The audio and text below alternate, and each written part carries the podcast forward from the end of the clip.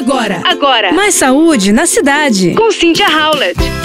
O Alzheimer é a forma mais comum de demência e não tem cura. A Organização Mundial de Saúde estima que cerca de 50 milhões de pessoas no planeta têm a doença. No Brasil, são cerca de 1,5 milhão de pessoas.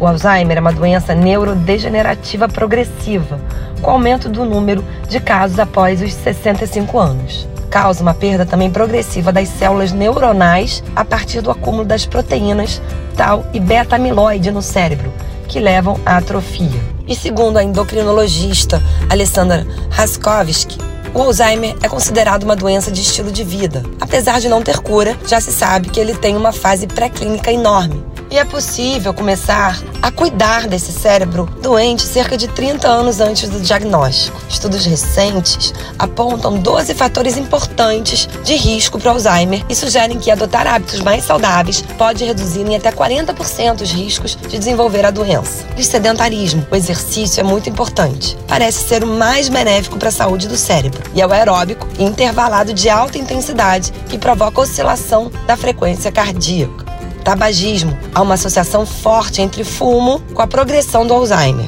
Diabetes. Estudos associam consumo excessivo de açúcar ao estresse oxidativo cerebral. O cérebro de pessoas com diabetes que ingerem muito açúcar apresenta perda neural. Obesidade. Pesquisas sugerem a dieta mediterrânea como a mais saudável para o cérebro. Prioriza os alimentos frescos como legumes, verduras, frutas, gorduras saudáveis como azeite e oleaginosas, peixes, com restrição ao consumo de carnes e alimentos de origem animal. Também atenção às gorduras saturadas. Hipertensão arterial.